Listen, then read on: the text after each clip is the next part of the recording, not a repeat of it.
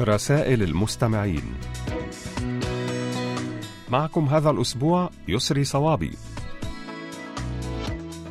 أهلا بكم أحبائي وأصدقائي في كل مكان، السلام عليكم ورحمة الله وبركاته، وكل عام وأنتم بخير. ونبدأ هذه الحلقة الجديدة من برنامجكم المحبب رسائل المستمعين، ونشكركم أيها الأصدقاء الأعزاء على تعليقاتكم حول الموضوع الذي طرحناه الأسبوع الماضي، وهو خلال شهر رمضان تتنوع العادات والتقاليد خاصة في إعداد الطعام، ولكل مجتمع وبلد عاداته الخاصة والمميزة خلال هذا الشهر العظيم، فما هي أهم عادة تميز بلدانكم؟ وسوف نستعرض خلال هذه الحلقة بعض الردود التي جاءت إلينا على صفحتنا على فيسبوك.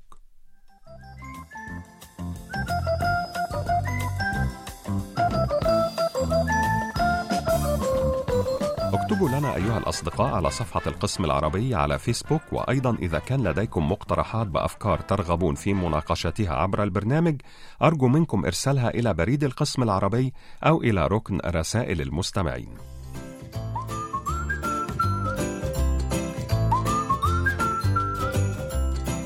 الآن نبدأ في استعراض مساهماتكم الجميلة والقيمة، ومعنا في البداية مستمعتنا العزيزة حسيبة المراكشي من الجمهورية التونسية، وتقول: أعرف أن الوضوء معناه هكذا: غسل اليدين، اللهم ناولني الكتاب باليمين، المضمضة، اللهم ثبت لساني بالنطق بالشهادة، الاستنشاق، اللهم استنشقني رائحة الجنة، الاستنثار، اللهم نجني من رائحة الزقوم، غسل الوجه، اللهم بيض وجهي يوم تسود وجوه وتبيض وجوه، غسل اليدين إلى المرفقين، اليد اليمنى، اللهم اجعلني من أصحاب اليمين، واليد اليسرى، اللهم نجني من أصحاب الشمال، مسح الرأس، اللهم اعتق رقبتي من النار، اللهم ردني مرد المؤمنين، غسل الرجلين، اللهم لا تزل قدمي عن الطريق المستقيم.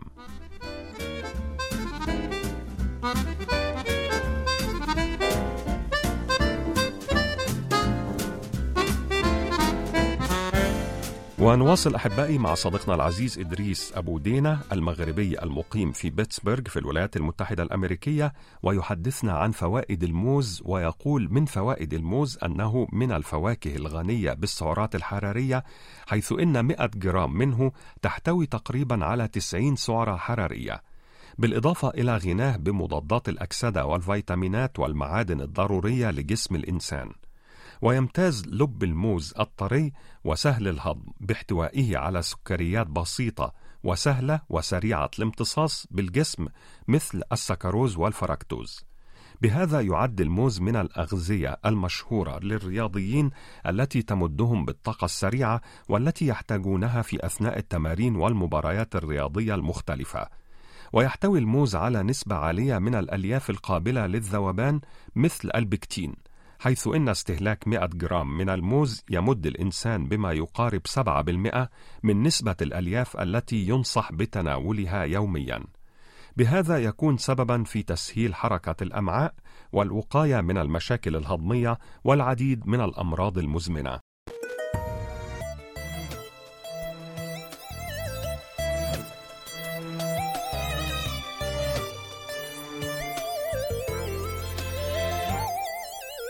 بسيطة لو أريكم وأشوفكم عذابي، بسيطة ظلمتوني وحرمتوني شبابي، بسيطة لو أريكم وأشوفكم عذابي، بسيطة ظلمتوني وحرمتوني شبابي، جرحتوني وأنا المجروح سامح، وظلمكم صار عندي شيء واضح، جرحتوني وانا المجروح سامح، وظلمكم صار عندي شيء واضح، بسيطة لا خليكم تنوحون على بابي، بسيطة لا خليكم تونون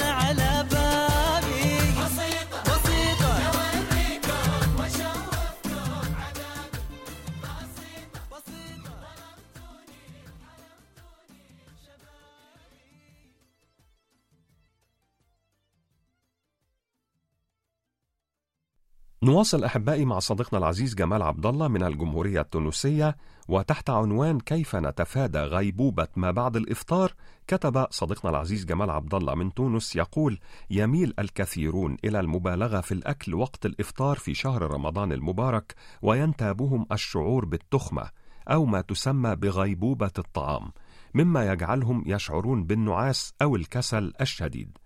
يرجع ذلك إلى الإكثار من النشويات والسكريات، وتقتضي الضرورة أن نبدأ بتناول الإفطار تدريجيا على عدة مراحل لتهيئة الجسم وتجنب ارتفاع السكر في الدم ومقاومة الإنسولين. وعلينا أن نبدأ الإفطار أولا بالماء لترطيب الجسم، ثم نقوم بتهيئة الجهاز الهضمي وتنشيطه بالمزيد من البكتيريا المفيدة الموجودة في اللبن، ثم العنصر الثالث وهو التمر للحصول على الطاقة، ويعمل أيضا على رفع معدل السكر في الدم بالتدريج، كما أنه يحتوي على ألياف عالية. وعلينا الانتباه من خطورة تناول العصائر الصناعية على الإفطار، لأنها تفاجئ الجسم بكميات عالية من السكريات التي تؤذي الجسم.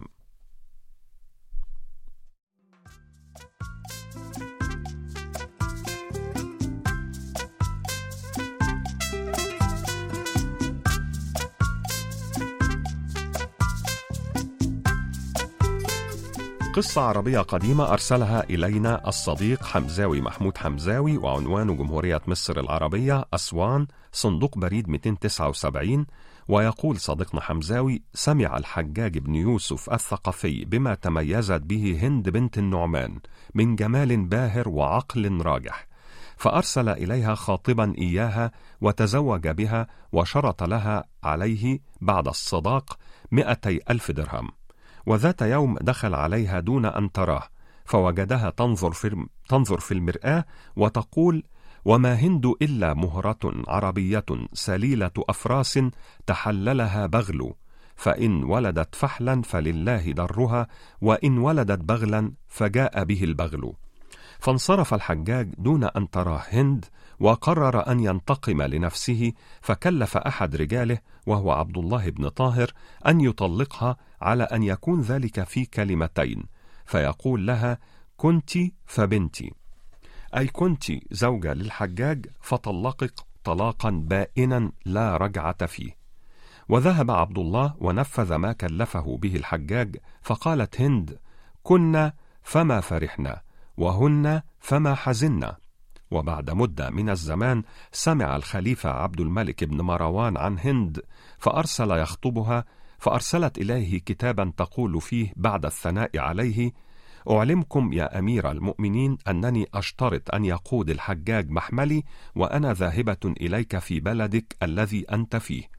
فوافق عبد الملك، وأرسل إلى الحجاج الذي كان واليا له على العراق يأمره بما طلبت، فامتثل الحجاج لما أمره الخليفة. وتجهزت هند وركبت في محمل الزفاف، وركب من حولها جواريها وخدمها، وأخذ الحجاج بزمام البعير يقوده. فلما قربت من بلد الخليفة رمت دينارا على الأرض ونادت: يا حمال، سقط مني درهم. فنظر الحجاج في الأرض ثم قال: إنما هو دينار. فقالت: الحمد لله، سقط مني درهم، فعوضنا الله دينارا. فخجل الحجاج ولم يرد.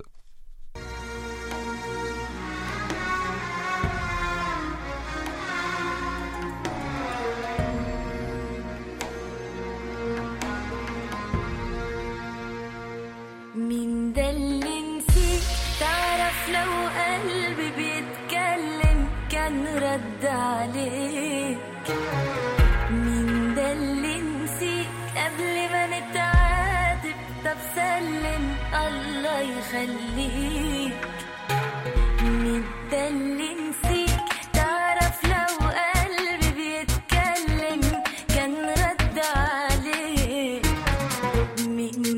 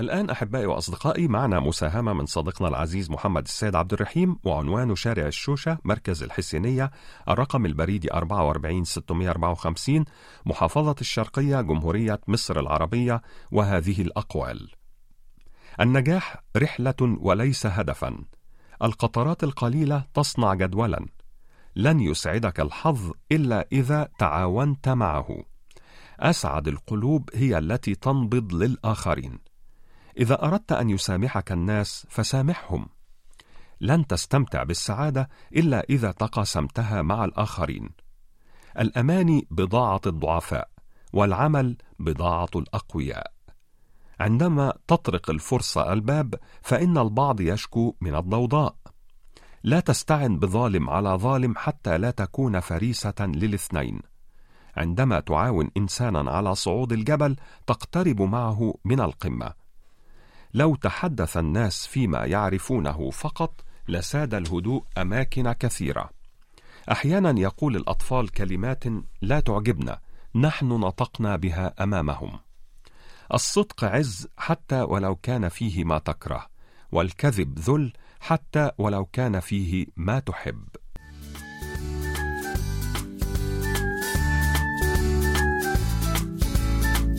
شكرا جزيلا لك يا صديقنا العزيز محمد السيد عبد الرحيم، ونهديك ولكل الأصدقاء الأعزاء هذه الأغنية الكورية اللطيفة بعنوان Forever Young لفرقة بلاك بينك.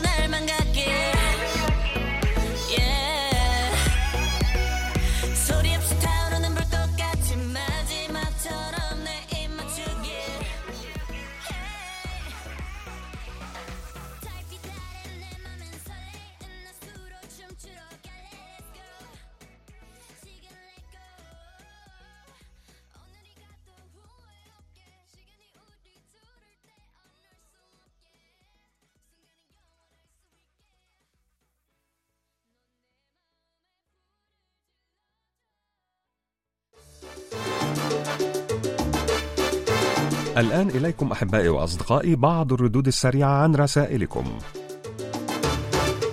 أحبائي وأصدقائي أدعوكم جميعا لإرسال تسجيلاتكم الصوتية التي تحتوي على مساهمات أو أشعار أو كلمات كتبتموها بأنفسكم، أو حتى مقترحات أو أفكار أو أي رسالة تريدون توصيلها عبر البرنامج. مشكور يا مستمعنا الوفي أبو علي مؤمن من الكاليتوس بالجزائر، حيث تقول: الخيارات كثيرة ولا يوجد خيار خاطئ وخيار صحيح، يوجد خيار مناسب ومريح، ليس بالضرورة أن يناسب غيرك، فالذي يناسبهم قد لا يناسبك، فلا للحيرة. وشكرا لصديقنا العزيز عبد الله بوي من مدينة جوربيل السنغالية، حيث يقول: ليست السعادة أن تعمل دائما ما تحب، بل في أن تحب ما تعمل، وأسوأ ما يصيب الإنسان أن يكون بلا عمل أو حب. الحياء جمال المرأة وفضيلة الرجل. صديقك من يصارحك بأخطائك لا من يجملها ليكسب رضاك.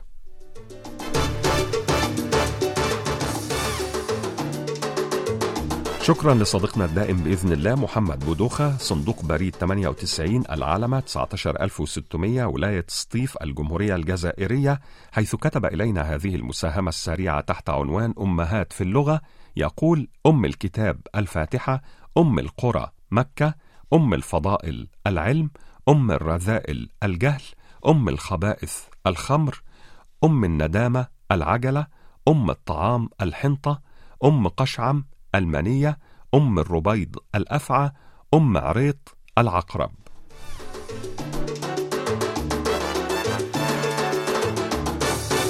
ونشكر صديقنا العزيز عصام عبد الله من الجمهورية التونسية على هذه المساهمة حول أقدم الجامعات في العالم. أولا جامعة الزيتونة في تونس سنة ألف سنة سبعمائة وسبعة وثلاثين ميلادية، جامعة القرويين في المغرب سنة ثمانمائة وتسعة وخمسين ميلادية، الأزهر الشريف في مصر سنة تسعمائة واثنين وسبعين ميلادية، جامعة بولونيا في إيطاليا سنة ألف وثمانية وثمانين ميلادية، وأخيرا جامعة أكسفورد البريطانية سنة ألف وتسعمائة وستة وتسعين ميلادية.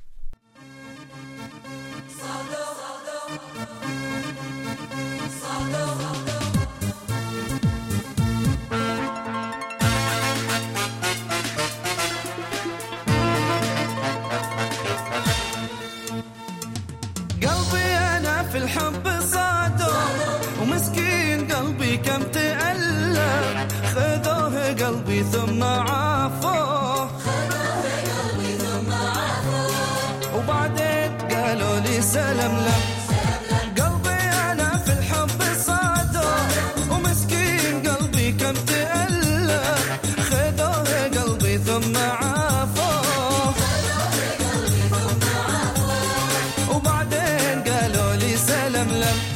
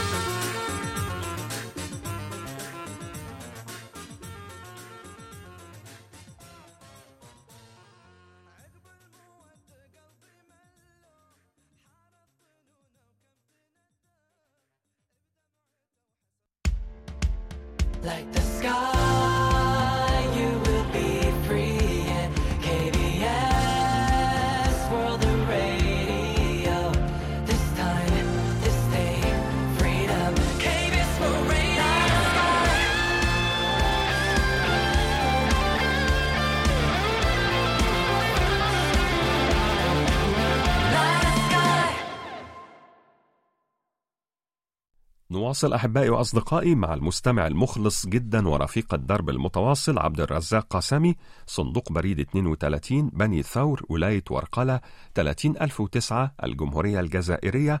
ويحدثنا هذا الأسبوع عن اليوم العالمي للعمل الإنساني، ويقول يحتفل باليوم العالمي للعمل الإنساني سنويا في التاسع عشر من آب أغسطس للإشادة بعمال الإغاثة الذين يجازفون بأنفسهم في مجال الخدمات الإنسانية. كما يراد من هذا اليوم كذلك حشد الدعم للمتضررين من الأزمات في جميع أنحاء العالم، وفي حين يسعى العاملون في المجال الإنساني إلى إيصال المساعدات، ويعالج العاملون الطبيون الجرحى والمرضى، فإنهم جميعا مستهدفون مباشرة، وينظر إليهم على أنهم تهديدات، كما أنهم يمنعون من تقديم الإغاثة والرعاية لمن هم في أمس الحاجة إليها. وبالتالي من الضروري حماية الأشخاص ذوي الإعاقات والمسنين والمهاجرين والصحفيين والمدنيين المحاصرين في مناطق الصراعات.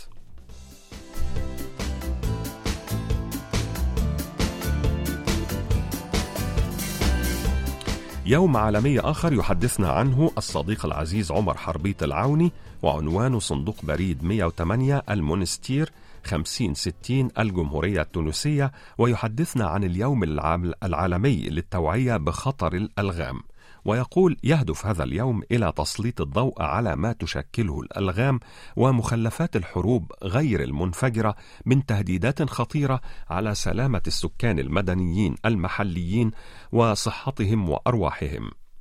فالألغام أسلحة مرعبة، وهي أسلحة سهلة وغير مكلفة تودي بحياة ضحايا أبرياء خاصة الأطفال. هناك العديد من الدول التي كانت مسرحا للحروب والصراعات ما زالت تعاني من هذه المشكلة، فما زالت ملايين الألغام الأرضية وغيرها من الذخائر غير المنفجرة مدفونة في الأرض أو مبعثرة على السطح في أكثر من ستين بلدا حول العالم.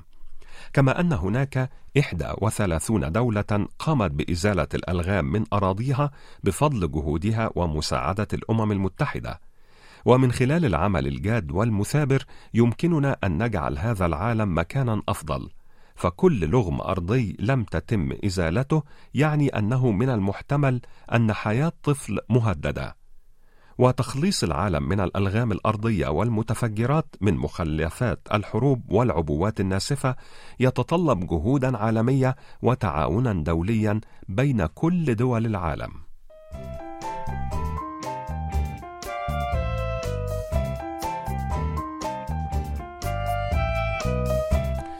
أحبائي وأصدقائي، صديقنا العزيز المهندس عبد الناصر محمد رشاد كامل، عنوانه جمهورية مصر العربية، محافظة الشرقية، مدينة العاشر من رمضان، المجاورة السادسة، صندوق بريد ألف وستة، أرسل إلينا هذه الحكم القصيرة والجميلة.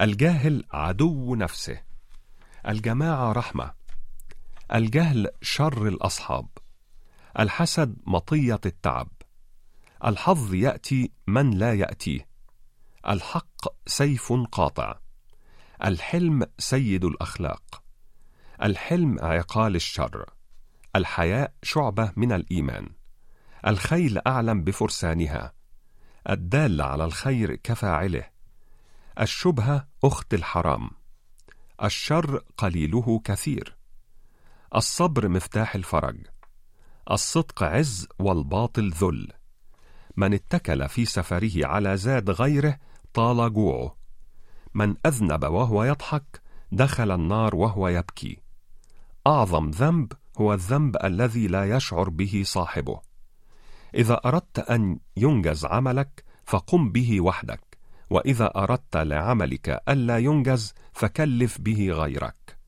قليل من العلم مع العمل به أنفع من كثير من العلم مع قلة العمل به. في الزواج ليس هناك سوى يومين جميلين، يوم دخول القفص ويوم الخروج منه. أخيرا، عندما يقول لك إنسان إنه يحبك مثل أخيه فتذكر قابيل وهابيل.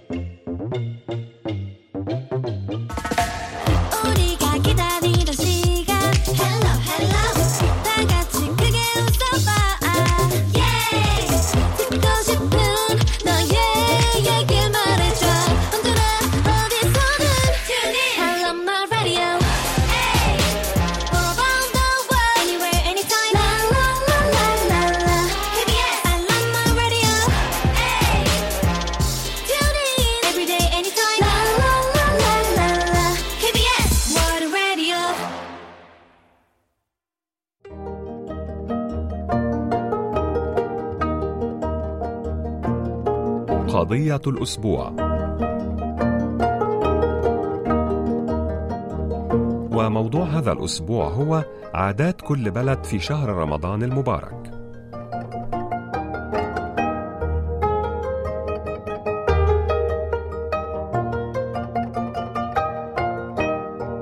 بسمة الإبياري تقول أهم العادات الموجودة عندنا في شهر رمضان في مصر أن قبل رمضان يقوم الأطفال في كل شارع بالتجمع وتزيين الشوارع. أيضا المسحراتي مهم جدا في رمضان، وعند تناول الطعام يتجمع المقربون على الأكل، ومعظم الناس تأكل محشي في أول يوم.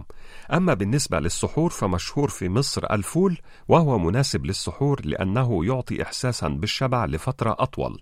وأعتقد أنه توجد أشياء كثيرة متشابهة في كل الدول العربية.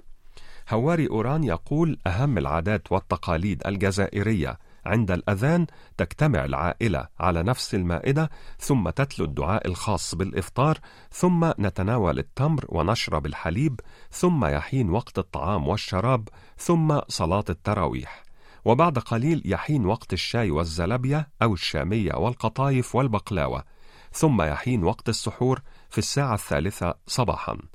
تشين هيري تقول من أهم المأكولات هنا في المغرب في وجبة الإفطار نوع من الشوربة تسمى الحريرة، بالإضافة إلى نوع آخر من الحلويات تسمى الشباكية، بالإضافة إلى التمور والعصائر والحليب ومختلف المعجنات وبعض الأطباق التي تختلف من منطقة لأخرى.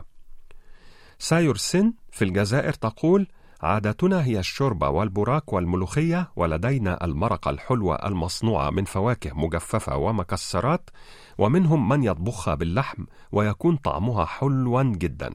وبعد الإفطار في السهرة نجلس سويا مع العائلة ونشرب القهوة والشاي مع بعض المقبلات مثل الشامية أو كما نسميها قلب اللوز.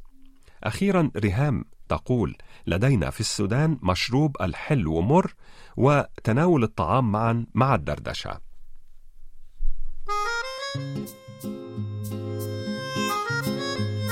نشكركم أيها الأصدقاء الأعزاء على كل مشاركاتكم القيمة، وننتظر منكم المزيد من المشاركات المفيدة والجميلة، وسوف نواصل معكم بعد قليل.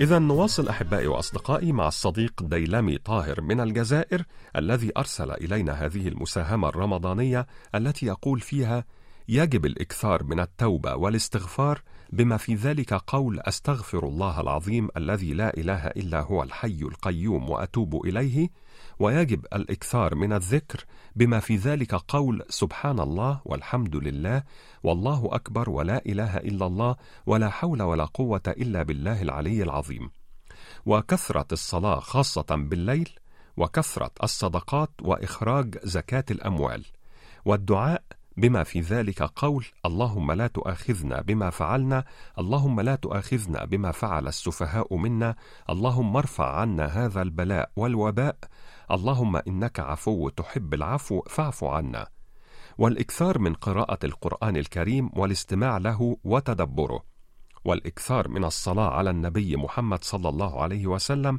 بما في ذلك قول اللهم صل على محمد وعلى آل محمد كما صليت على إبراهيم وعلى آل إبراهيم، وبارك على محمد وعلى آل محمد كما باركت على إبراهيم وعلى آل إبراهيم في العالمين إنك حميد مجيد.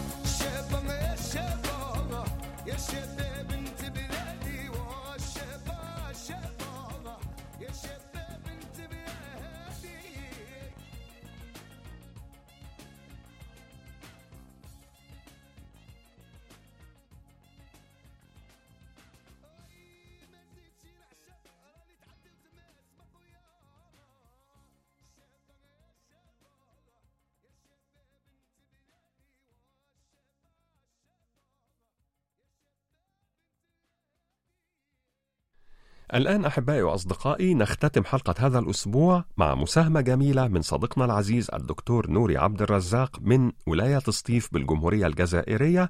ويقول صديقنا العزيز الدكتور نوري عبد الرزاق: كن على ثقة أنك شيء عظيم أوجده الله لهدف وغاية ووضع فيك ما يميزك.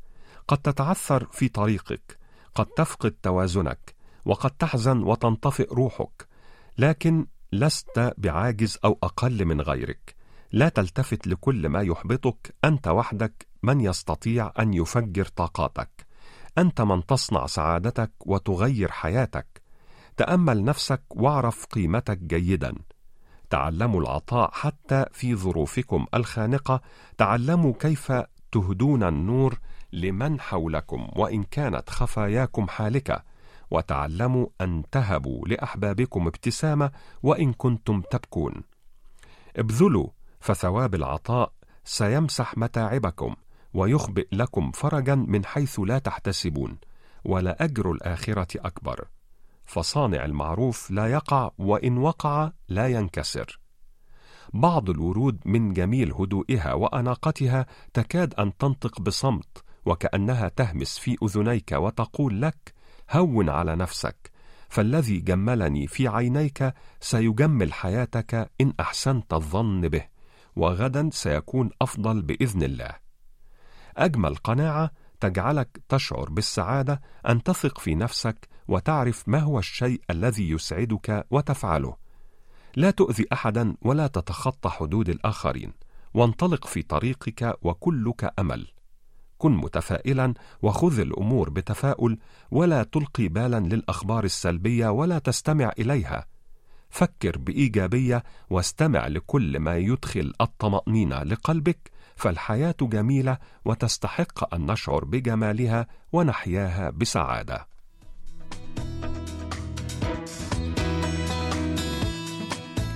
بهذه الكلمات الجميلة نكون قد وصلنا وإياكم إلى ختام هذه الحلقة من برنامجكم المحبب رسائل المستمعين. إن شاء الله نلتقي في مثل هذا الموعد الأسبوع القادم، وحتى ذلك الحين إليكم تحيات مخرجة البرنامج لؤلؤة بيجونغ أوك، وتحياتي يسري صوابي.